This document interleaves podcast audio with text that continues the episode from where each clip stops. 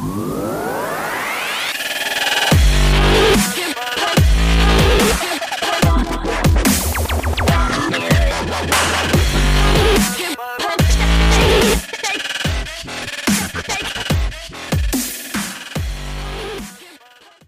Hello and welcome to another episode of Unstuck Transformation with Edge, and I am your host Hypnopunk. And before we get into the topic at hand today, I'd like to thank you all for leaving your five star reviews on on iTunes and whatever way that you listen to this podcast and leaving your written reviews. That means the world to me. That inspires me to continue to put out this content weekly for you for free to share some of my wisdom, hopefully, of the world and what I've experienced with you. Don't ask for any money. All I ask is you enjoy it, you like it, you give it a review, and um, that just lets me know I'm on the right track and should continue to make these for your listening consumption. So, thank you for everyone who's done that. And if you haven't, please do that. That would mean the absolute world to me. Oh, well, enough about that. Down to the business at hand today. And today's subject is love. Yes, love. L O V E or love 2.0. Uh, what I want to talk about today. So, what is love? Well, if we want to talk about love biologically, uh, what happens in your body in the process of love and what happens to neurology, well, let me explain that to you. It's a sympathetic nervous system caused norepinephrine to stimulate your sinoatrial node. A stress response diverted blood flow from your stomach and intestines. That's what felt like butterflies. The ventral tegmental, the area sent signals to your nucleus accumbens. And I'm sure that I mispronounced some of those. But that's what's happened scientifically inside of you when you fall in love, when you feel butterflies. And then what happens is the more you anticipate being around that person that you love, that uh, that anticipation of reward is dopamine and it starts pumping the brain chemical inside your body, a neurotransmitter, which then in turn causes oxytocin to be secreted, to be dumped into your bloodstream and give you that potion of devotion, which continues to grow stronger. And oftentimes, what happens is your judgment will be impaired by reaction in activity. So, your amygdala, the part of your brain that's responsible for emotional responses, and the frontal cortex of the brain. Then, when you fear you might lose that love, the serotonin level inside you, the neurotransmitter, the brain chemical that tells you that, uh, well, allows you to feel good, quite frankly, and to feel love in some, some shape or form, uh, starts to fall, producing anxiety. And then when that serotonin starts to rise again, you start to feel comfortable and calm because oxytocin starts to get released into your body. And every time you touch, you're around about around about that loved person, that oxytocin starts to get dumped more and more into your bloodstream. Because oxytocin is the potion of devotion, and you get a little bit of dopamine and a little bit of serotonin in there, and that's what love is. You're not listening to this to find out the uh, the bio modular signatures of what love is, or, or maybe some of you are, maybe some of you geek out on that kind of stuff as well. But that's what's happening to your body. That's what's happening to your brain when you when you love someone. Now, oftentimes, and, and listen, I, I put myself into this category. I, I thought as a little boy, um, all I saw about love was my parents, and that was a very unorthodox um, love relationship, if you will. Um, and really, Hollywood. Yes, Hollywood. I got all my cues and markers from Hollywood, and and quite frankly, American TV shows. So I thought that's what love was, and Disney movies. Well, not so much of the Disney movies. I am a, I'm a, I'm a guy with ample levels of testosterone, after all. Um, but the, the, you would find that one person, and there's only one person, right? There's only one person to find that you would love, and they would love you. And no matter how, what hardships you had endured, that you were currently going through, you'd find that person that would love you, and it would just balance out the world, and everything would be okay, and you would live happily ever after had that work out for you. It didn't quite work out so well for me for quite some time. Because see, what I realised is in, in my life as a uh, as a 38 year old man, I have been in love multiple times with multiple girls. I have loved many, many different people romantic love, uh, friendship love, uh, maternal, paternal love as, as well. There are many different forms of love, and we're going to perhaps address um, as much as we can here today. Certainly, from my perspectives, but let's let's go back on the the the theme of romantic love, if you will. I, I don't believe in the concept that there is necessarily one and only one person for you on this earth. I don't subscribe to the context. I don't subscribe to the belief that that you are half of somebody, and then when you meet your soulmate, your life mate, if you will, which are two separate things, see a soulmate is perhaps somebody that you've you've met in many different lives, many different incarnations, if such a thing, or reincarnations exist. Um, but it might not always work out perfectly with that person. Yet you keep attracting them and falling for them as they do for you in uh, different reincarnations of your life and it might not always work out. You might make up, break up, like a uh, like Ross and Rachel from Friends, or like Bruce Willis and Cybill Shepherd from Moonlighting. There's an 80s and 90s reference for you there, because I'm an 80s and 90s kid. Told you I got my concepts of love originally, originally before they were field tested in my life from American movies and TV shows. Um, but yes, life mate what's a life mate? A life mate's somebody that maybe you only see in one life. Maybe you only see them in this life and they're a lot more compatible with you. You do indeed love them but perhaps uh, it's a lot easier to be around them and to perhaps build a life around them perhaps less ups and downs like a roller coaster so that's the difference between a a life mate and a soulmate um, i hope that gives you some food for thought there so love, love, this thing that you can get, and, and, love's not a permanent thing, guys. No, you you might not want to hear that, but but love, romantic love, that bubble is not a consistent thing that's there all the time. Like I don't know if you're listening to this with your most beloved romantic love next to you by side, or if you're alone in your house, what you're doing. I don't know. But just until I asked you this question, you probably weren't thinking of the most loved person in the world to you. So where was the love then? And now you probably think of them and like you get those warm, fuzzy feelings inside you. But see, the concept of love, for the most part, the biochemical reactions to, to people is when you're in their present. And there's different forms of love. There's the form of love, like you have romantic love, the head over heels love, the obsessed love, the my one and only love, right? You've had that. Hopefully you've you've experienced that there's a kind of love as well that you'll have from friendships. Just um, what's what I'm looking for? Just a neutral friendship of, of someone that and nothing to do with sex or romance. But just love someone. Like I, my best friend growing up was a boy called Ahmed, and I love this guy. Did I romantic love him? No, not on any level. Not that there's anything wrong with that, but I love this guy. This guy was fucking awesome. And uh, helped me to become the man that I am today. So I had a lot of love for this guy. True, true love. Don't have a bad thought about this guy. But it was very, very different from the romantic love that I have with my girlfriends now. There's a kind of love that you might have when you have an interplay with someone who's even an associate. Perhaps you're at the gym. Perhaps you, you're walking down the street and you just get chatting with someone for no particular reason and it's a fun interplay of words and you just feel, oh, that's kind of cool, that's kind of fun. Ladies and gentlemen, I'm here to tell you that's a form of love. Is it romantic love? No. Is it sexual love? No. Is it even the kind of love that you've had with one of your great friends? No but how your body reacts to it is a form of love, a sharing of stories. I'll give you an example of this. Here's a story.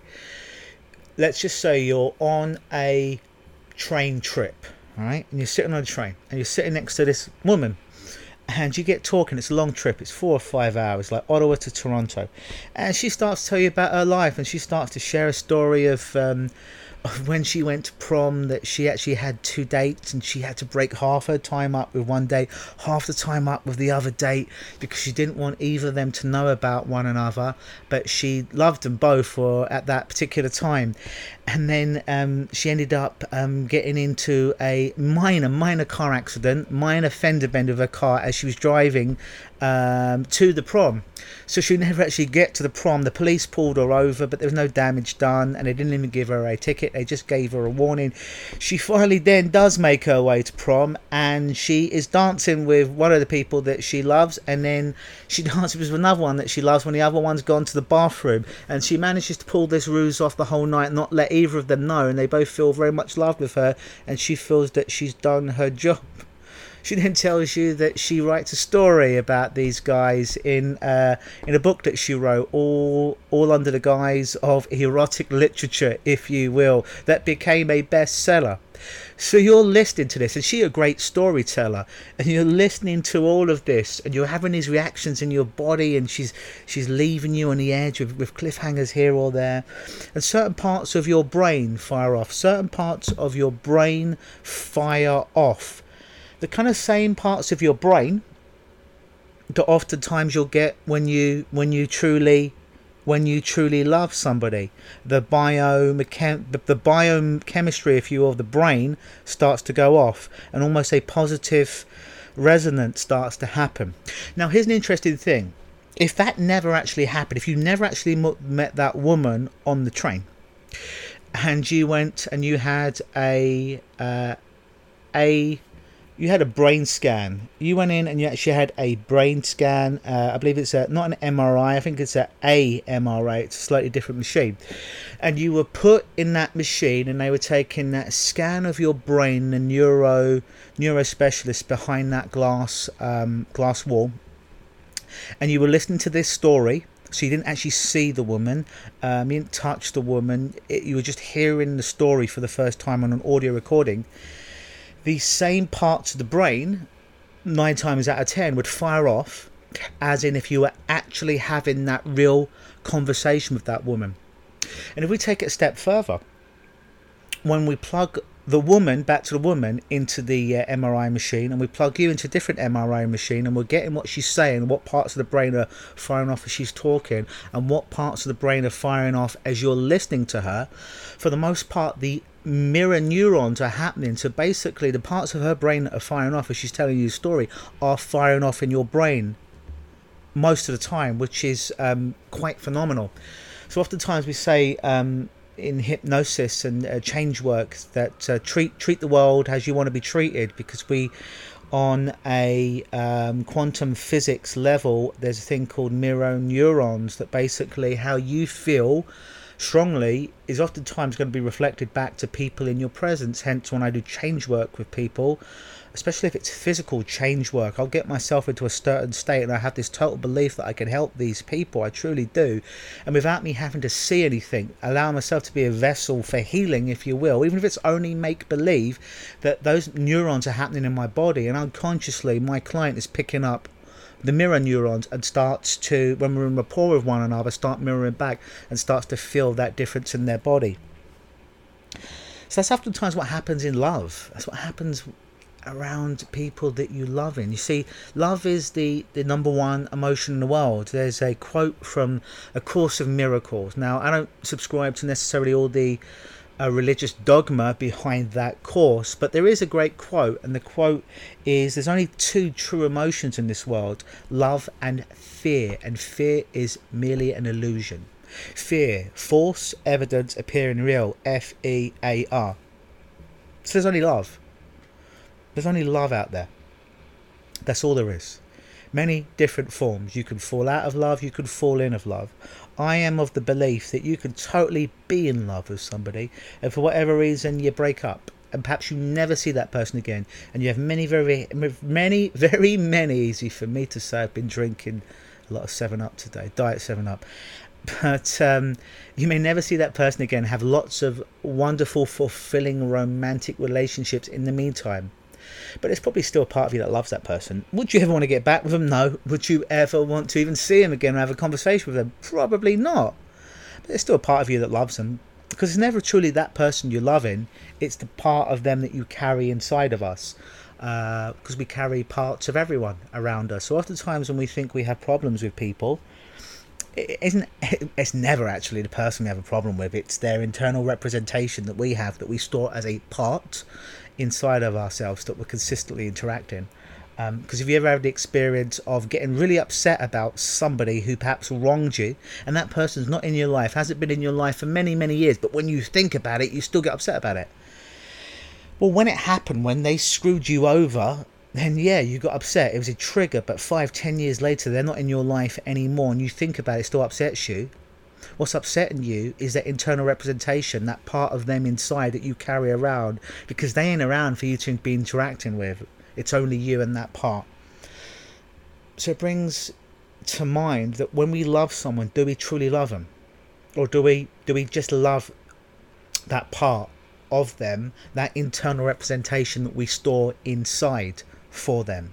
Do we truly ever truly love someone else, or do we love that part of them and what they potentially can do for us? See, there's been a upgrading in love recently, and I refer to a book called Love 2.0, where I get a lot of this scientific um, analysis and what's happening on the mind and body with love and different levels of love. And I'll, I'll share a story with you. I remember this is probably about eight years ago. I had a girl in my life that, that we were together on and off for about five years. I totally love this girl. She's my second first, my second first, my second girlfriend, and um, she was she was older than me, and I was very very young at the time. And um, long story short, we made up, break up, make up, break up, make up, break up, like any great Hollywood sitcom or movies to build up drama on some level, because chemically we started to become addicted to that uh, oxycontin release and that serotonin dump that was going on. Um, and basically, um, we'd broken up. Uh, her name was Suda. We'd broken up and we were not together romantic for three or four years. And uh, basically, cancer came into her life, and uh, she had cancer. When we were together for a period of time, we did some work together, and it erased the cancer. Um, it was gone for like for about three or four years completely to the point where the doctors couldn't believe it. And uh, we broke up. We went our separate ways, but you know, we'd stay in contact somewhat. And um, long story short, before I came to Canada, she died, and it was it was heartbreaking. It was it was it was full of grief, and I, and I grieved her in some form or fashion for about two years. Um, after that, it was uh, it was very very very painful. Um, but the interesting thing, the interesting about that was I remember being in Canada. I remember being in Ottawa, and I remember being at a bus stop waiting to go to the dentist, and I was feeling this grief, this sadness it was about six months after she passed away, and I was just, just feeling it. It was just horrible. And I just asked myself a question. The question was, in this moment, in this very moment, could I feel total love? In this very moment, could I feel happiness? No drugs, no sugar, no embrace from anyone else. I'm standing at the bus stop. It's the winter time. It's about minus 20 degrees out there in the full grasp of grief. And I just asked myself that question could I feel love in this moment, in all this darkness? Could I feel connection in this moment, in all this darkness? Could I feel happiness in the moment, in all this darkness? And my body started to respond, and I had this. Um, I had this amazing feeling of love, of of, of connection, of happiness, of euphoria. Um, so here's the thing with love if you've got someone special out there in the world, amazing. Make them feel loved. Make them make them feel connected out there. If you and if you if if you don't currently have someone at a level in your life, that's all right. Do you know where it starts? Is you love yourself, and not just you say to yourself in the mirror, "Oh, I love myself. I trust myself," and "Gosh darn it, I'm an amazing person." No, I'm not talking about that bullshit stuff. I'm not talking about going into your garden and saying there are no weeds, there are no weeds, there are no weeds, and there's a lot of fucking weeds in there and eating up all your flowers. No, I'm not saying that but what I'm saying is you truly love the person that, that, that you are and because when you do that when you truly love that person that you are when you accept that person that you are it doesn't mean you can't grow. It doesn't mean that you can't become more. It doesn't mean you can't become stronger. It doesn't mean you can't achieve more things. No you can absolutely and you should absolutely reach that brass ring in the sky so to speak. But are you enough right now? Sure. Can you love yourself right now? Sure. Are you enough right now? Absolutely. Can you love yourself right now? Absolutely. Will you? Well, see, that's the choice. That's the choice that you have. Will you? Will you love yourself right now? Because, see, that's how it all begins. You truly love yourself. Not a narcissistic love, a look how beautiful or sexy I am, but kind of love where you're just like, yeah, you know what? I see my troubles and tribulations and challenges and achievements that I've achieved and done in this world and come through. I can love myself. And then when you truly love yourself, you give the universe, you give other people the permission to love you as well. You treat the world, you treat the universe, you treat people how to treat you by doing that. So, probably in closing, I'd like to share with you one of my favourite quotes from a movie. The movie's okay. Movie could movie could have been better, but it was okay. It's um, called Collateral Beauty, and it's um, it's with Will Smith. Good movie, um, but one of my favourite bits of it is he meets love. Will Smith Will Smith meets love in this movie, and Will Smith has uh, lost his his little child in this movie, I believe, and he meets a representation of love played by Keira Knightley, someone from uh, my side of the river. And he's very upset, and he knows that she represents love, and she runs into him for the second time. Uh, it's my favourite scene in the movie, and it's somewhere in Manhattan, and she comes up to him, and he's he's quite upset, and he's quite bemused at the same time and um, she's talking to him. He has a bit of an outburst with her. You can see the you can see the clip if you don't watch the whole movie on YouTube. And he's very upset. He's very frantic. He, he, he lays it on the line of how would love ever allow him to lose his daughter and all this. And then she says to him, "I'm in all of it. I'm the darkness and the light, the sunshine and the storm. You're right. I was there in her laugh." but I'm also here now in your pain. I'm the reason for everything. I'm the only why. Don't try to live without me. Please don't. So I hope you enjoyed today's episode of Unstuck with Hypnopunk. As always, if you enjoyed it, please tell your friends about it, share it, leave those five star reviews that they've meant to be happy about on iTunes or however you're listening to this podcast. Leave a review.